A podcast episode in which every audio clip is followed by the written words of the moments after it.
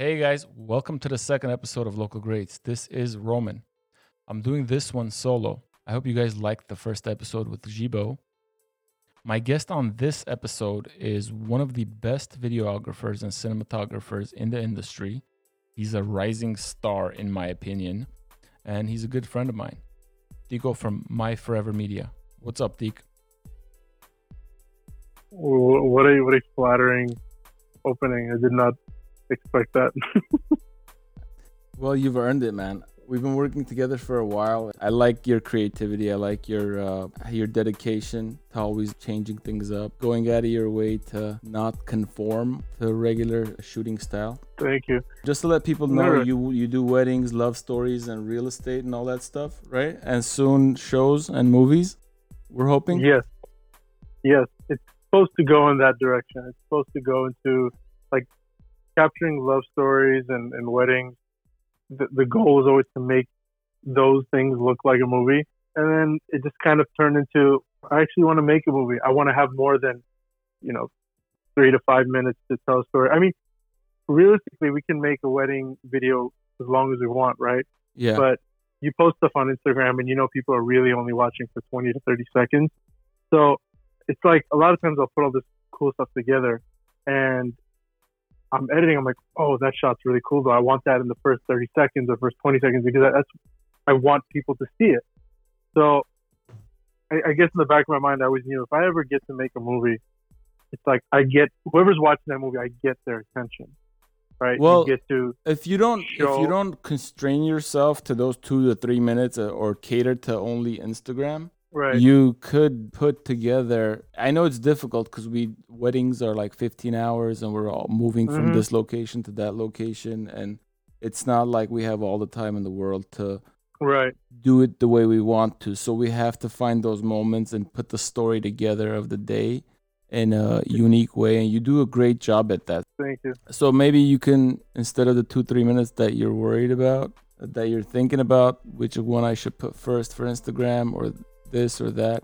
You could just do what you've been doing uh, recently, which is finding those moments, right? And posting those moments. Yeah. But at the same time, making a long form uh, movie, short movie type thing for your clients. Yeah, I was I was actually thinking about the other day. Why can't why can't a wedding actually be a full on movie? Because what are movies? We get actors to play out these roles, and they're not. It's not real life, right? These weddings are the biggest day of these people's lives. So why can't we turn that into a movie? They're not acting. They're actually the best actors because whatever they're expressing is real. and that's the goal of any movie, right? Is to make it as real as possible. any movie, yeah. And and every wedding is is different, and you can tell whatever kind of story you want. So I'm trying to focus more on that going forward, rather than worrying so much about let me make them a great highlight video, this and that. Yeah, I mean, it's business and you're going to give your clients what you want. If you make the thing that you want to make and the the reason they came to you because they've seen what you're capable of. I mean, you just put it out there. This is the type of stuff that I do. Rasman Joshaka and Kerchuni, this is it, right? Everybody has a different perspective and different style. You put out what you want, you give your clients the best that you can, and they'll tell their friends, they'll show their friends, and you'll present those little clips from those mini movies. Yeah the love stories and, that you have? and the love stories is something we're pushing uh, hard. I mean it's uh, some of these people that i'm, I'm, that i have upcoming love story shoots with they, they, they're already married or they're not even engaged yet. It doesn't matter. Just, it doesn't matter what stage they're in. long, my love story includes my kids. Why yeah, not? it's funny i was thinking about that stuff. There's no limit to this stuff. You can even shoot uh, you know someone who's having their 20th wedding anniversary they can just call us over and we can just, you don't have to do anything. I'm not trying to take you guys out of your house. Like, okay, let's do some shots behind here. Like, no, let us just come and we'll just film that love affair. You know, people wishing you guys, uh, you know, happy anniversary, blowing out candles, real, real moments in life. Why yeah. can't they be captured in a? And with the technology we have today, it's a dream come true for anyone who's into cinematography because there used to be a time where you have to have you had to have real film equipment to make anything that looked close to what you saw in a movie theater. Now you can get, I mean, they're still expensive stuff. Don't get me wrong, but you can buy these cameras on Amazon. You can freehand it, and, and it'll look. You can make it look like a movie. If you understand lighting and take the time to learn certain things, Everything is feel like free. have. Information is available online. YouTube. My entire career is based off YouTube. learn more of YouTube in, in I want to say ten months. Like the jump I had from like the first wedding we did together to the fourth wedding was massive, and that was like maybe eight months apart. And I learned more from that than I did in my four years of studying, you know, cinema, uh, cinematography and broadcast at CSUN. Good school, don't get me wrong. I learned Yeah, a lot right. of things, but if if I had just spent that time learning like from YouTube and from some of these great cinematographers, I'd be even think they're not wasting anybody's time, and you get to or money. you get to skip something that you don't like. Exactly, and it's funny. I did a I did one in Santa Monica. It's uh, I'm sure you've seen it. It's on my page. And as I was filming, Why are you so I sure? gotta uh, I gotta admit there was times I was like, what is the point of what I'm doing right now? Why am I filming this couple in Santa Monica just out together? And then when she posted it, um, her caption was just a fun date with the love of my life. And that's when it hit me like, that's what I'm doing. These two love each other like more than anything. And they were out having the time of their lives in Santa Monica. They were actually very, um, they kind of forgot that we were there. And they got very lovey dovey with each other, affectionate. And they got ice cream. They played, they played on one of the basketball courts where you try to win something.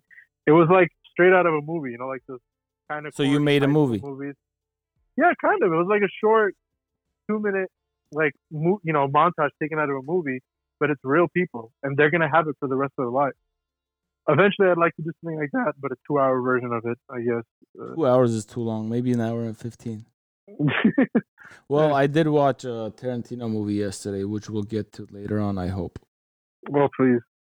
Before we talk about the Tarantino movie, let's talk about how this has impacted your business as far as weddings and events that you have coming up. Like I, I was telling Jibo earlier, I postponed about eight events from now until the end I'm of about May. that. I'm about that at that number too.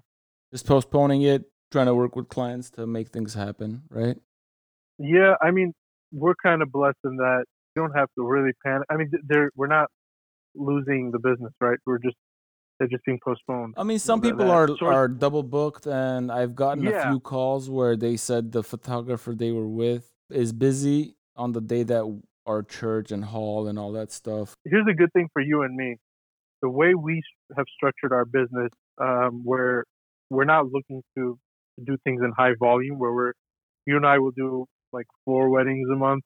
We work very closely with our clients. So for me, like, because one of my one of my relatives was a he's a he's an entrepreneur. The one thing he said, well, even if you postpone it, now you block off that date, and you basically got like one source of income for two days, right? I was like, no, because the way my business is structured, you know, in reality, the chance of let's say a client moves their wedding from April to December, like to December fifth, right? Yeah, The chances of me at this point getting something in December anyway, which is a slow month, even for you know people who've been doing it for ten years, is very slim. So nothing really changes for me. I just take a month where it was going to be heavy, heavy wedding season, and move it to a month where it was going to be very, very dead season. That's all that really happened. and So we're know, kind of blessed in that sense. We yeah, and you know what? I, what else I've noticed? I've noticed the rescheduling is usually for a Sunday. So all the uh, Sunday or a Friday, because most weddings are on a Saturday now because of all the Yeah. halls. There's a lot of halls, so everybody wants a Saturday wedding, and they get a Yep. Saturday wedding because of the reception halls. So now that they've been postponed, there's available dates for Sundays and Fridays. Yep. So instead of the four four weddings that we would normally do a month, it's gonna be like six. Yeah, Right. I mean, I just feel bad. I, I, yeah, I don't worry about for myself again. My, my situation is going to be fine. Nothing really changes for me other than when we do that wedding. I feel horrible for the brides because They're know this happened they're essentially wife's too in planning a, a wedding twice. they're essentially planning it twice. And when you really think about it, it puts their life on hold in a sense. I mean, Yeah, they had honeymoon plans. A lot of them are, you know, especially in our culture. Uh, like my wife and I, we didn't move in our place until we didn't move into our house until like the night of the wedding. We did it very traditional. So, and I know I have a lot of couples who are doing it that way. So it puts everything on hold. And um, I actually had one bride who, who like she was telling me her family's kind of freaking out now because they don't want them to live together until they're married, but at the same time, like someone has to pay that mortgage. So it's a very weird situation. it's a And I weird situation all around, man. Yeah, and I feel, and some of them have sent me like emails, like you can tell they were crying as they were writing the email, you know, and you just feel you just feel horrible for them. But as all Yeah. things, it'll, you know, they'll have their wedding and um, it'll be great, and they'll move on. It's gonna be It's even better, I think, because These things now, are, yeah, it's just this, just this situation that you have to overcome. It's building up more anticipation and more excitement, I think, and we're gonna do our part. Yeah, absolutely. I think it's just our part to, to you know, be understanding and, and work with them. Um, actually, the only thing that, that the other thing that really bothers me is I just miss filming, and that's why I went out and I did a with a very close relative. We're practicing social distancing. He's in he's in quarantine for over a month. I've been quarantined for over a month.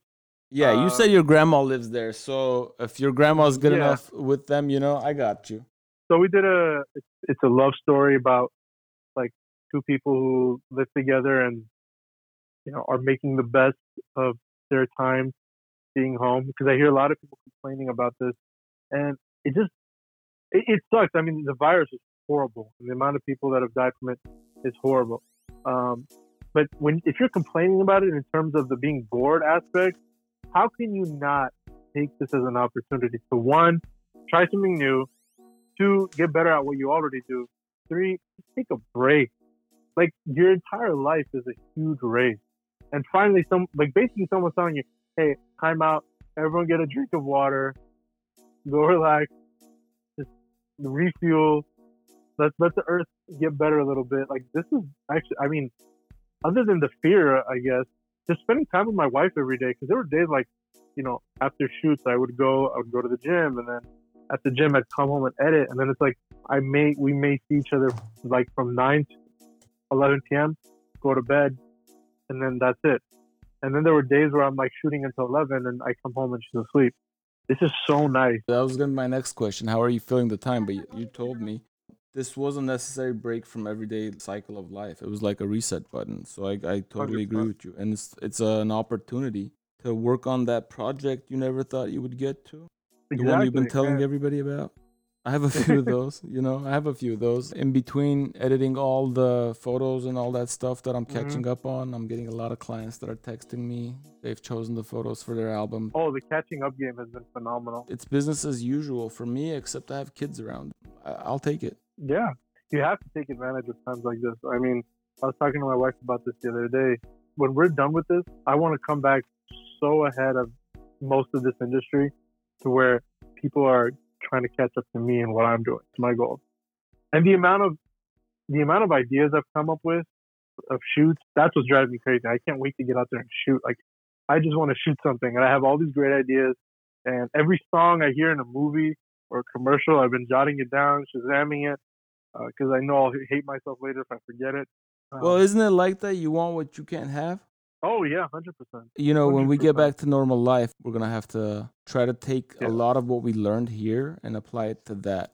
Over the last few years, my wife and I have been doing a lot of, where we've been working on our philosophy of life. So we've kind of been ready for that. We went through a little bit of a situation that changed our perspective on life. Right. So not much has changed for us here other than events being canceled and making our own food at home. Yeah. She's been like a champ on that end. He's been cooking every day, twice a day. I'm working a lot more than I I usually do, to be honest with you. It's almost like a healing process in a sense. You get to, you know, there's all these foods that my wife and I are making ourselves that we never make, and um, you know, watching all these movies. I mean, it's you know, throughout life. You're like, oh, I want to. We should watch this movie and that movie. We should read this book and that book, and you never do. Now it's like, hey, let's actually do it. And Yeah. You do, and it's just, it's great. My I wife and I had wine yesterday and we watched the movie. How awesome was that? We haven't done that in a while, man. Yeah, I, I actually, and wine is like one of the things not to sound pretentious, but it's actually Eh, probably my, You know when somebody says not to sound pretentious, they're about to sound Yeah, really yeah, yeah, pretentious, right? Because I know how this is gonna come across. I'm actually a big lover of wine, and I'm not gonna act like I can't. No, I can't take a sip of a, a wine and be like, "This is Australian Shiraz." From like, I don't know how to do that. I like I read about it. A sophisticated pretend to know about it. alcoholic. Yeah, pretty much. No, but actually, the history of wine is actually really fascinating, and I, I and I've been wanting to read about it, and I finally have been, and you know I've been collecting and trying new stuff, and it's been nice, like just doing exactly what you did, watching movies. I, I mean, my wife can't drink; she's pregnant, but um, and just You, you're just like- getting drunk by yourself. it was no, but it was it was so nice yesterday. I was a little buzzed, and I finished so much work. I got so much done and sent stuff out to clients, and I just sat down and just got to watch this movie. And for the first time, I felt so at ease because let's be real, people like you and me, it's, it's really bad what's happening to people in their jobs. Yeah. Um, and I hope they find an answer. I hope something works out for them. But again, like we talked about, our our income is just pretty much being moved to a later month. We're not in a panic. I mean, my wife's actually working from home. She works at UCLA. They're going about it as kind of business as usual. She has to work from like 9 a.m. to 3 p.m. interpreting and doing what she does, and I can't interrupt. It's not just like she's home on the couch and what opening her laptop. So it was nice. Like I just sat back and like, wow, I actually don't care about anything right now. this is great. Yeah. I'm not worried about tomorrow. I'm not thinking about oh I have to wake up at this time tomorrow and do this. Oh I owe that to that person tomorrow. Like I'm not. We're not in a You're hurry. just enjoying your walls. Yeah. Like just the presence of your house. Yeah, you're not in a hurry. You're taking a break from the the, the rat race. I think day. it's a necessary reset. And you know what else is great? And this is something no one talks about. Um, but it's kind of nice knowing that all your loved ones are safe, right? We're well, some of the Right. lucky ones, but people around the world aren't. Hopefully, that- things get what I mean. better for them. Yeah. that. I don't want that to come across like I'm A not. pretentious Yeah. wine drinker who and- doesn't care about anybody. For people like you and me, when we're you know we're already safe. I, I mean, it's nice to wake up and to not worry about your spouse leaving the house and not that it's something you like actively panic about every day. That's not what I mean. But just knowing, like, I mean, I know my my parents are home, they're safe at home, and my grandparents are safe at home. Everyone's here, and you know where they're gonna be. And I know it's not gonna last a long time, but it's nice not having that panic about your loved ones. You know, especially my wife being pregnant. When she first found out she was pregnant, I was really freaked out every day she would drive to work. She would take the four or five down to Westwood at UCLA. And there's a part of me that like freaked out every morning. Like, So you made this happen. So she can't go to work. No, I'm I, I I'm definitely with you. yeah, I know it's it's it's a weird thing. It's just something that I I, I was thinking about the other day. Um, of how calming everything feels. It's just we're just gonna wake up, have coffee together. We're gonna be here together. No one's going anywhere. You know, we got yeah, let's. We're just taking advantage of the situation. My wife and I were talking about that. We're spending a lot of time Yeah. with our kids. We're just hanging out, learning things. Just we're having a good time. I think this is the way life used to be. I, I don't so mean to say we're having a good time in that you know. Yeah, I feel like we keep it- having, we have to. it's not. Yeah, we have to keep saying that. We don't have to keep saying that. People get it. People are trying to make the best of it. So are we. Let's take a quick break, and we'll talk about Once Upon a Time in America when we get back.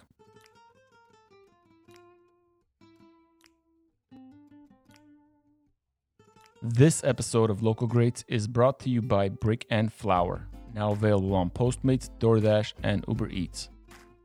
If you're in the Glendale and Pasadena area, make sure to order from Brick and Flour and support your other local businesses that remain open.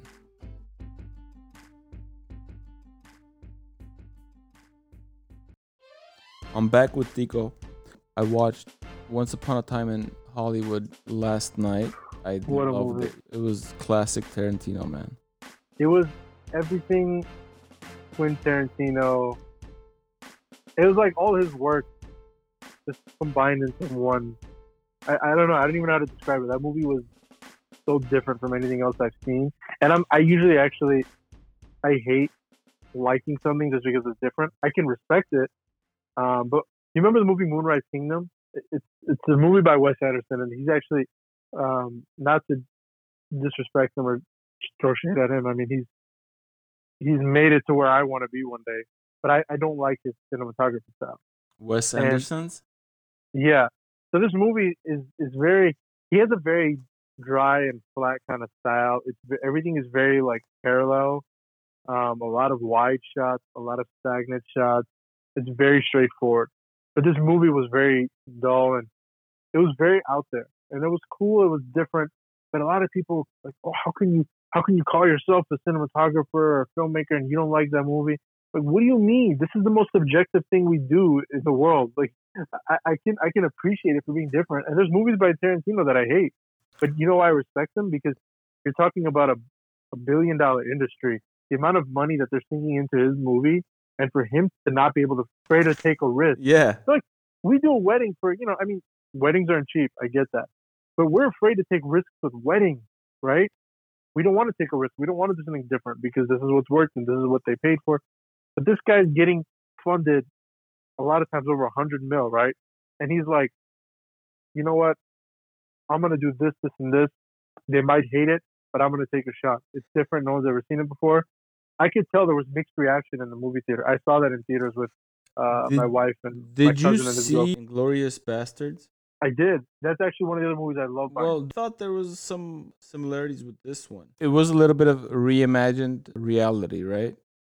He Yeah. took the story that was and he put a little bit of a twist on it. yeah, I'm gonna be honest with you. When I was watching it, I was googling the because he makes cutaways and he uh, moves the camera to something that you're gonna have to check out, Cielo or Cielo Drive. yeah. I googled yeah. that right away, and then when I saw Sharon Tate, I googled it. Okay, so I got I a story. I put it way. together. He's doing it on purpose. Oh, he is, and that's kind of cool because a lot of it. He knows the way people are watching the movies, and this is how Yeah. we're watching it. I don't know if that makes Yeah. sense. It's interesting because there almost feels like this rule in movies, right? Unwritten rule where you either do a fiction and you make up the characters, or you do something historical and you have to make it as accurate as possible. You can dramatize certain things, maybe certain little moments didn't occur, but you have to make it accurate. This guy pretty much said, "Fuck it, I'm not doing that." I don't know if we're allowed to cuss on your show, but Yeah, yeah. uh, but yeah, he's he doesn't care, and I and I was kind of confused. I'm like, wait, but Sharon Tate and Polanski, that didn't happen. was- That was a different situation, but he just kind of made it into his own. But more than that, I just love the feel of that movie, the colors. I remember leaving the theater and I was like, I want to do a 70s themed love story, and I want to use those songs, and I want to use that fashion, and I kind of did one actually. It's on my page too. It's actually a full-on 60 style shoot. It's at it's at the last bookstore, and I remember like I constantly pulled up uh, a Google image once upon a time in Hollywood, and I put it side by side my my video, and I'm like, okay, is it there? Is it not there? What? Are, why are their colors like this and why? And I mean, there's obvious differences, but I remember leaving that theater so inspired to actually. I think that movie was the one that really sparked me wanting to make movies eventually. To be honest. Really. I don't know, and it's not even it's not even close to being my favorite movie, but just something about It was the tipping lack of- point. I think it was the tipping point. It's led to that moment. You've been watching movies your whole life and then Yeah. thinking about it, thinking about it, thinking about it, and then you saw this and you said, you know, I gotta do it. yeah, and and to be overly simplistic, can we just acknowledge that movie was just really cool, right? was really it's cool, Just a yeah. cool Cool movie. you, just- movie. you feel cool watching it. You want to be Bat. Like that movie made me want to be Brad Pitt. And what is he? He's a broke son. You're not the first guy. no, but no, I meant I wanted to be Brad Pitt in that movie. I wanted Yeah. to be his character. And what was his character? He's a broke ass stunt double So funny. his, his dog canned He beat that the he beat afford. the shit out of Bruce Lee. That shit was hilarious. that that alone is like, yeah, I want to be. That was so funny, man. Asma, that dent in the car says otherwise. Yeah, and I think I think Quentin Tarantino surprised everyone because he usually he'll have some of the main characters die in gruesome ways in his movies, and I think we were all shocked to see the protagonist kill these hippies who were trying to murder them. yeah, And it was like the bad guys are dying in a gruesome fashion, and yeah, it was it was you're- nice. You're, watching it like hiding your face away, but at the same time, you're like, I was no, I laughing, this. man. I was yeah, I started laughing because like, yeah, hell yeah, you Yeah. it. Exactly. That would have been so the right way. That's what I mean by reimagined reality. Spoiler Well, alert act- for anybody well, that hasn't yeah. seen it. spoiler alert, but you know, actually, that that part was kind of accurate, though I think because that's how it started. Because after that, Marilyn came back and killed Sharon Tate. Charles Manson. Marilyn Manson is the Charles singer. Yeah, I know. I always get that. I always get that mixed up because Marilyn. Well, that's where he got the name from. Marilyn Monroe Yeah. and Charles Manson. I really liked it. I like the style. I like the color. Highly recommended. Um, I like it. highly recommend it. It's funny because after an hour, I was, after an hour to the movie, my wife looked at each other. We were highly entertained, but we were like, "What? What is? What is the movie about?" yeah it takes a while and that's what he usually does he builds Yeah. characters he builds different stories going on at the same time he makes sure you have to pay attention to everything so it's worth a Yes. second watch besides that movie i just bought 1917 i'm looking forward to it i love war yes. history all that stuff so Spoiler alert! have you seen it I saw it yesterday. Um, don't spoil not it what do you mean don't spoiler not- not alert spoil- me i I'm just not gonna it. purchased it I'm not gonna spoil it, but it's not the war epic you're expecting, but it's really good. but it's the It's- war epic you're getting. I I'm not expecting that. I I've read enough about it. Okay. I I Okay. wanted to actually watch it at a theater. This movie was meant to be watched on a particular type of screen. Even not you're not even supposed to be Yeah. watching it on this one. You know. So that's what And, I um, I'd read about it. That movie, the way it's shot, is so interesting too because it's not your typical cutting back and forth from one angle to the other. Even when two people are talking, the camera very subtly and slowly just pans around them the whole time. Wow. not to the point where you're dizzy, but it just does it. It doesn't jump back and forth. And when when when he's walking, it almost feels like a third person shooter to where it's one angle just following him the whole way, or you're watching him walk towards you the whole way. It's either or. They don't cut. They don't show like footsteps and then show him from this angle and show him from wide and then cut close. They don't do any of that. Um, so it, it, it almost feels like the stresses he's going through, you're going through it, because I think what cuts do a lot of times it, it relieves us of certain anxieties. This movie stays in the same angle. You're never relieved with cuts. You're just you're there watching in anxiety. and um, but it was, it's long, isn't it? it's not that long. It was like two hours and fifteen minutes. I mean, if seen What do you ha- What do you have going on? like- no, I didn't. I did not finish that thing, man. I couldn't take the CGI. the CGI was just I, I not believable. I tried twice. If that thing was made ten years ago, it would have been nice. You have a good point. I mean, I still liked it. I thought it was well acted, but yeah, the CGI was a little. Too much, Much, man. uh, Too much. Way too much. but what Um, blew my mind is is because 1917 is a true story, and it was just stories told from a guy who who experienced that.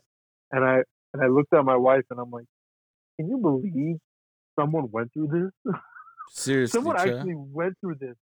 Can you imagine having this story to your Yeah. grandkids? I tell Alexa am to turn the heater on, man. You know, turn the porch lights down. Fifty percent, Alexa. yeah, man, we don't have any. My my great grandpa who passed away um, in 2014. Oh, He fought in World War II. Like, he got shot. He got shot in World War II. which His side? job was to go. He well, he was uh, for the USSR. Soviet. Um, yeah, he was actually he he was obviously Armenian, but he spent most of his life in Romania. Um, so he was fighting for the USSR, and his job was to climb this mountain every single time and go back and forth and tell them where the German troops were. And one of the times they found him and they shot they shot at him and the bullet skinned his back. wow. I can't imagine living through that, having that story to tell people. Um, And we're it's a great complaining about toilet paper over here. I know, I know. You see, one of the movies I want to make, and not to get ahead of myself, I actually didn't even want to mention anything until I even. I Well, you've already done it, so go ahead. All of it. Tell us the whole thing. Well, I've actually. So part of writing the script is I've actually started interviewing because I was born in in Yerevan in '92, so that was like Mutari like that. That was it, and, you know. But I was I was just born, so I didn't really live it. And we moved to America in '96. So I've been interviewing like parents, my wife's parents, my you know grandparents, like just getting stories, not even like have not even them telling me what it was like, just Yeah. Something to build off of. me a story. Yeah, and I've been kind of building an outline, just building scenes. My my mother-in-law told me that when she was pregnant with her first daughter, my wife's sister, there wasn't any meat to barbecue. I mean, you could. It was a delicacy almost, you know, piece of beef. Uh, it was scarce. So she said she was pregnant. She was craving it. So her dad went to the top of their house or whatever it was. He went to the roof and grilled that one piece of meat and he, he grilled it up there so no one else could smell it because, you know, it would have Yeah, been messed up. tough people times. were hungry, people were dying, people Yeah. yeah, toilet paper was not their worry at that time. You know, and you hear these stories of people had to go get huge buckets of water and half of it would spill on their mile, however many miles walk back to the house. Um, yeah, so I, that's it's a. I want to make a movie about that. I started writing about it and getting these stories. This is this is exactly the steps you need to take. You have the opportunity now. One of my relatives who's been in the film industry his entire life, he recently retired, is like, if you're gonna make a movie about that, the most important thing you have to do, you, you have to get it accurately, otherwise it'll fall flat. If this movie ever gets made and people are watching it, even though it's a movie, mm-hmm. everyone who's been through that time has to feel that nostalgia has to hit instantly. They shouldn't even. You have to take them back. Yeah. Yeah. Because the they'll I, they'll identify it. If if it looks phony, they'll call you out on it. Yeah. From the first scene, the moment it opens, the first scene of like the, the look has to, they have to feel it. It has to hit hard. I'm trying to take it really slowly. There's no rush. It's a passion project. Obviously, it's not something that I can make myself. It's just something to write and sell to some big studio or Netflix or something because you know you're talking about like war and you know you might be able filming. to pull it off with a smaller studio. You could you could anything? Uh, Armenia doesn't look that much different right now, to be honest with you, than it did in 1992. It doesn't, right? Right. And not to go too much off course, but I always wondered why why is why is this a story that's told? Like I feel like the only thing people know about us is genocide and the Kardashians. Listen, there isn't that many of us to begin with. True. And then you take that number, the amount of people that are capable of making it, you reduce that by a lot more. So that leaves you with a few directors, a few writers, a few producers. The guy from Demk, Gore, he's made five, six great movies, more than capable. He has the ins and outs of Armenia, the film industry, because he shoots a lot of movies there. It's a lot cheaper. Everything is a lot yeah. cheaper over there that might be a place to start. He's Miran's brother. Could be. Let me ask you this though, since we're on this kind of subject, what did you think of The Promise as a movie? I haven't seen All it. Aside. You haven't seen The Promise? No, not yet. My wife was actually telling me about it today. She said there's this whole campaign going around to watch uh-huh. it on Netflix, I think, and support it so it gets a lot of streams. Right. And that's what I love about our community. We just met Shukura and Kutsum, and everybody does it. Oh yeah, big time. Right. Now, so you, it's funny I, that you brought it up. So hopefully, whoever's listening, I don't know if anybody's gonna be listening or when they're gonna be listening. Uh, just watch The Promise. That's what we're gonna do. And, it's next on my list. To, and I'm not gonna give up any spoilers here. I'm just gonna give you my thoughts. I thought I, I you're a spoiler a really, machine, man. No, no, no. There's not gonna be any spoilers. Um, I thought it was a really important movie. I'm glad they made it, and it was a good movie. Um, but I thought it could have been more. Um, I thought it could have been. Make it happen, a, then, man. I thought it could have been a little more gritty. I thought it could have been a little more. It should have been more depressing than it was. And I know it sounds horrible, but have you ever seen The Pianist? The is it Pianist? Yeah. No. With, made by Polanski and with Adrien Brody. No, no. That movie, that movie, you can't. It, it's hard to go through a second of that movie without weeping. Um, there were times in the promise where I had to kind of force myself to cry because I, I felt like I have to cry to this. I don't feel good if I don't cry to this. Of, yeah, I don't remember the last time I cried at a movie. To be honest with you.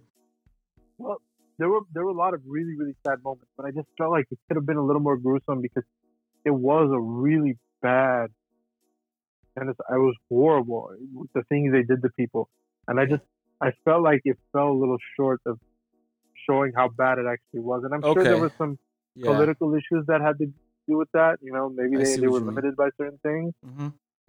But it just could have been a little bit. But I'm glad it was made and it was a good movie. I would watch. I mean, uh, it, it was. It's still a hard watch if you're Armenian. I mean, it was.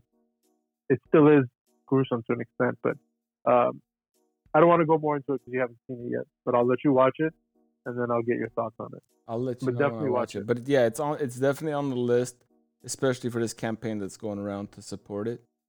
So yeah. we'll definitely do that. And also, really interesting. After you watch it, go on Rotten Tomatoes. Just check some of the both the good and the bad from the critics, because a lot of what they have to say is actually interesting. Because these are, um, you know, a lot of these critics are not Armenian, so it's, it's interesting to see from a different perspective. Yeah, it's a completely different perspective. A lot of them place a lot of importance on that part of the history um, and they compared it with how the, the movie captured it. Right now, it's Sunday, March 29th, 11:55 p.m. Yeah, Almost midnight. We're doing the this. longest month ever. Longest month ever. it feels like it's March 64th. March 64th. I like that. So I Um, think yeah, let's let's cut this short right now instead of doing the sports. Let's talk about any any shows you're watching. Anything else? Uh, other than Entourage for the 20th time. Get out of here, man. That's not pleasure. you can't. Why are you watching Entourage? it was a good show. It's I don't. show It well. was it was a good show for the first season. It was fun, and then it just got out of hand, a little too It much. got out of hand the eighth, like seventh, eighth season. It's still a good show though. It's still It's I can watch it. It's one of those. nobody that- walks and talks as much as those guys. Who does that? Fast talking. They got all the answers. Get out of here, man. I wouldn't say it's fast talking. That's more of like your doctor shows. But this one, I mean, they're constantly on the go. I like how it shows the inner workings. Jeremy. Piven's character. Are you are you serious? Jeremy that guy- Piven, don't don't you dare say anything about He was fine. He is- He was He fine phenomenal for like a uh, season, man. But then that thing No, actually, his first season was the worst. he became His- he became a character of the character on the show. So it was Okay, like the most exaggerated version of that. It was so good though. The improvising. You were just a young dude that wanted to be one of those guys. I, I don't want to say I wanted to be one of those guys, but I I The main guy. You wanted to be Vince? No, no, no. If anything, I always wanted to kind of be Ari to, to an extent because just no, like just that kind of control and power he had of his of his life, which then you suddenly realize that's the one thing he doesn't have is control. Um, no, it's a good show, and it was it's it's, it's considered a good show. It's a fun show. It's one you It's can watch over show. and over Yeah, again. it's a fun show. Sopranos is the greatest show of all time, uh, so I'm not gonna even get into that. That's just my opinion. I'm talking about new shows, not not old new stuff. show, yeah, new Yeah. new shows, new shows. So, um, Narcos doesn't count as a new show. I I Um, didn't watch uh after um after the main character. What was it? Second season. Yeah, everyone always says that. After, I like, they got- stopped. it took them a long time, but I finally got into it. It's actually pretty good. Um, it's actually pretty good, and I'm actually watching to finish it so I can watch Narcos Mexico because I hear that one's really good. Oh man, no, I'm not. I'm all, I, I'm all drugged out on these shows. It's too much for me. I'm not interested. yeah, we're watching a lot of shows. Like we still haven't finished Stranger Things. No, um, not in, not interested in that either. So, okay, so uh, it's interesting you say that because I do think it's a cool show. For it's it's different. It's it's it's like kind of it goes back to the '80s, but it's a different history. But I don't get the hype around it. I really don't. It's a good show. I get it. Like it's entertaining, but it's like suddenly become this cult classic, and, and I don't understand how people are wearing shirts, people are wearing T-shirts of Stranger Things. Yeah, it's it's not a kids show. It's it's a like It's of built an R- it's around kids. I'm not show. interested. You know, I'm not interested. I I have two kids. Yeah. You know, they're six boys, and three. They're animals. When I'm done with them, when they're in bed, like nine, we don't want to watch children related stuff. Even if they're the characters are like teenagers and they're going through. I'm not interested, man. I I was flip flicking through Netflix trying to figure out what to watch. There was this comedian. The promo was. I'm 25. I change it. I don't care about a 25 year old's life. Honestly, I'm out on that shit. I'm glad I'm 27. Sorry, man. I mean, Um, you don't have a kid yet. You're about to have a kid, and you have an established business. You're not one of those guys that's uh, sitting around wishing and hoping. Right. If I did Yeah, this and like, this, I, did that. I did Yeah. that, and I'm done with that. Right. I, right? So you're a little ahead of Um, the game. Most 27 year olds are still trying to figure it out. Uh, I saw a meme the other day that said, "Remember the worst? Remember when the worst thing that happened in 2020 was the Game of Thrones? Seriously, well, I'll take that again. I'll take it too. I don't think Um, we're gonna be looking at things from that perspective anymore. No, that childish first world. Oh my God, poor me. I watched the show for seven years and it ended poorly. The show for seven years. You watched you watched one episode a night every Sunday night for three months. You didn't. Yeah, you're, you're fine. There's so many shows on Netflix, by the way, that because you, you suddenly you, you think that the only shows out there are the ones you're hearing about, but then you go on Netflix and there's like ten original shows that you've never. You're like, I don't even know what to start with. What am I in the mood for? Do I want to watch something like I you, I you know what though? Honestly, I feel like the opposite of that. When I'm flip flipping through Netflix, I'm like, there's nothing on here that I'm interested in. Well, I feel that way about movies because we it's like we'll want to have a movie night, and I can't find a movie that I want to see that's on there.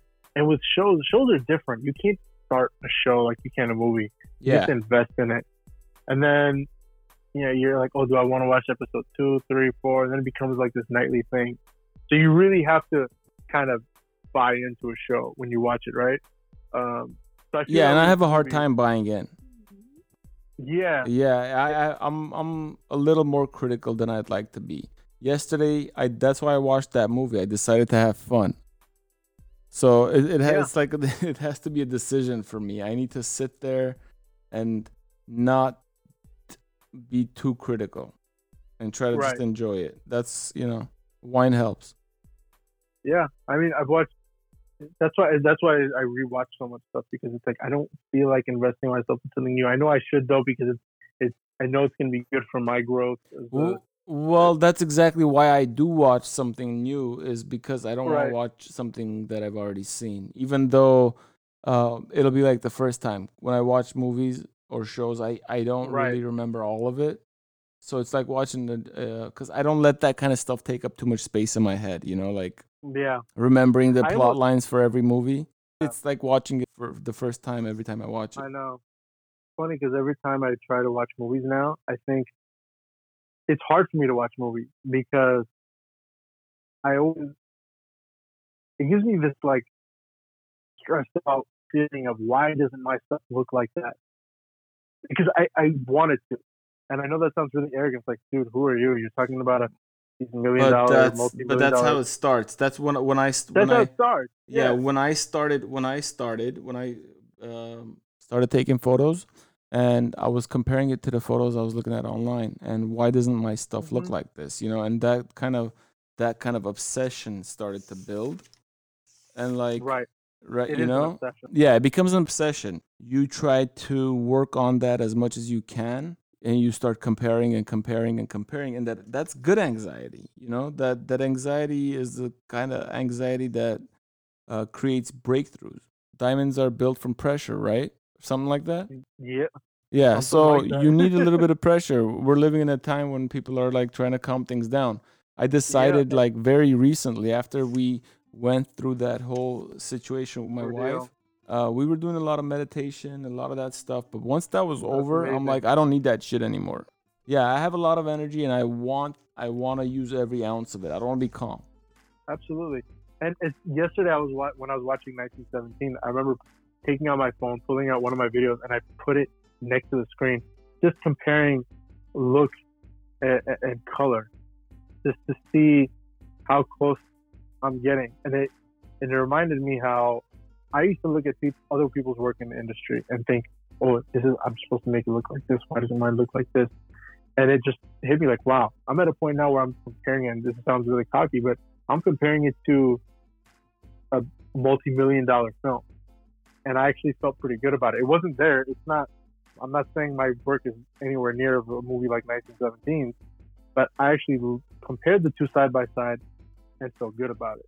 And I don't know how you did it, but you managed to make this part about you again. So good, good job by you. My Forever Media, Dico. It was nice to have you. This was great. We should do this more often. I'm sure we're going to. We should before we before we wrap up. But watch Uncut Gems. Whoever hasn't seen it, yeah, I don't know how that movie got looked over by the Academy. I don't know how it got. We're talking about like Academy. Get out of a- here, man. Don't talk to me about Academy. I don't care about the Academy. How old Well, are those that's what- people? Well, no, but that's like that's why people talk about 1917 and The Irishman and Once Upon a Time in Hollywood because oh, I don't like the people that talk about that kind of stuff. But Uncut Gems got lost in the shuffle because it wasn't part of that category. And I i'm gonna watch it because I like Adam Sandler. I never, other than his early work, I, I used to be a fan of Adam Sandler, like Mr. Deeds and stuff. But I haven't liked him in a long time. It was just such a good movie. Have you seen Funny like, People? I haven't seen Funny People. Watch Funny People. It's one of his best, uh, made by Judd Apatow. He's getting more serious, Adam Sandler. Doing more. No, he does that once in a while, but he the majority of his stuff is just made for kids, his family. He just has a good time with him and his friends. Right. If we were to start making movies, it would be just featuring us. Yeah. That's Like, how it he's- works. He's amazing in it. Adam Sandler is amazing in it. All right, I'm gonna check that Yeah. out. But you need to check out Funny People. It's long. It has two parts. Leslie. Mann is in it. Seth Rogen's in it. It's one of my favorite movies. Judd Apatow. I'll watch it for sure. Is it on Netflix? I don't know. Buy it, man. It's like Whatever. Twenty bucks I'll somewhere. Okay, one more thing before we go. I have to, I have to say this.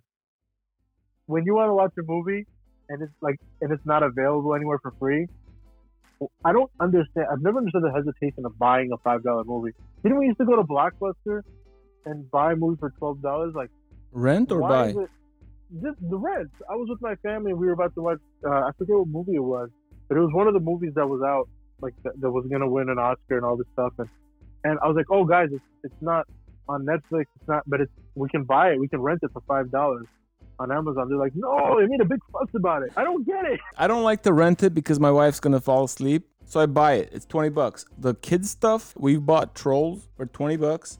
My kids have watched it six times. That's made its money like 10 times over.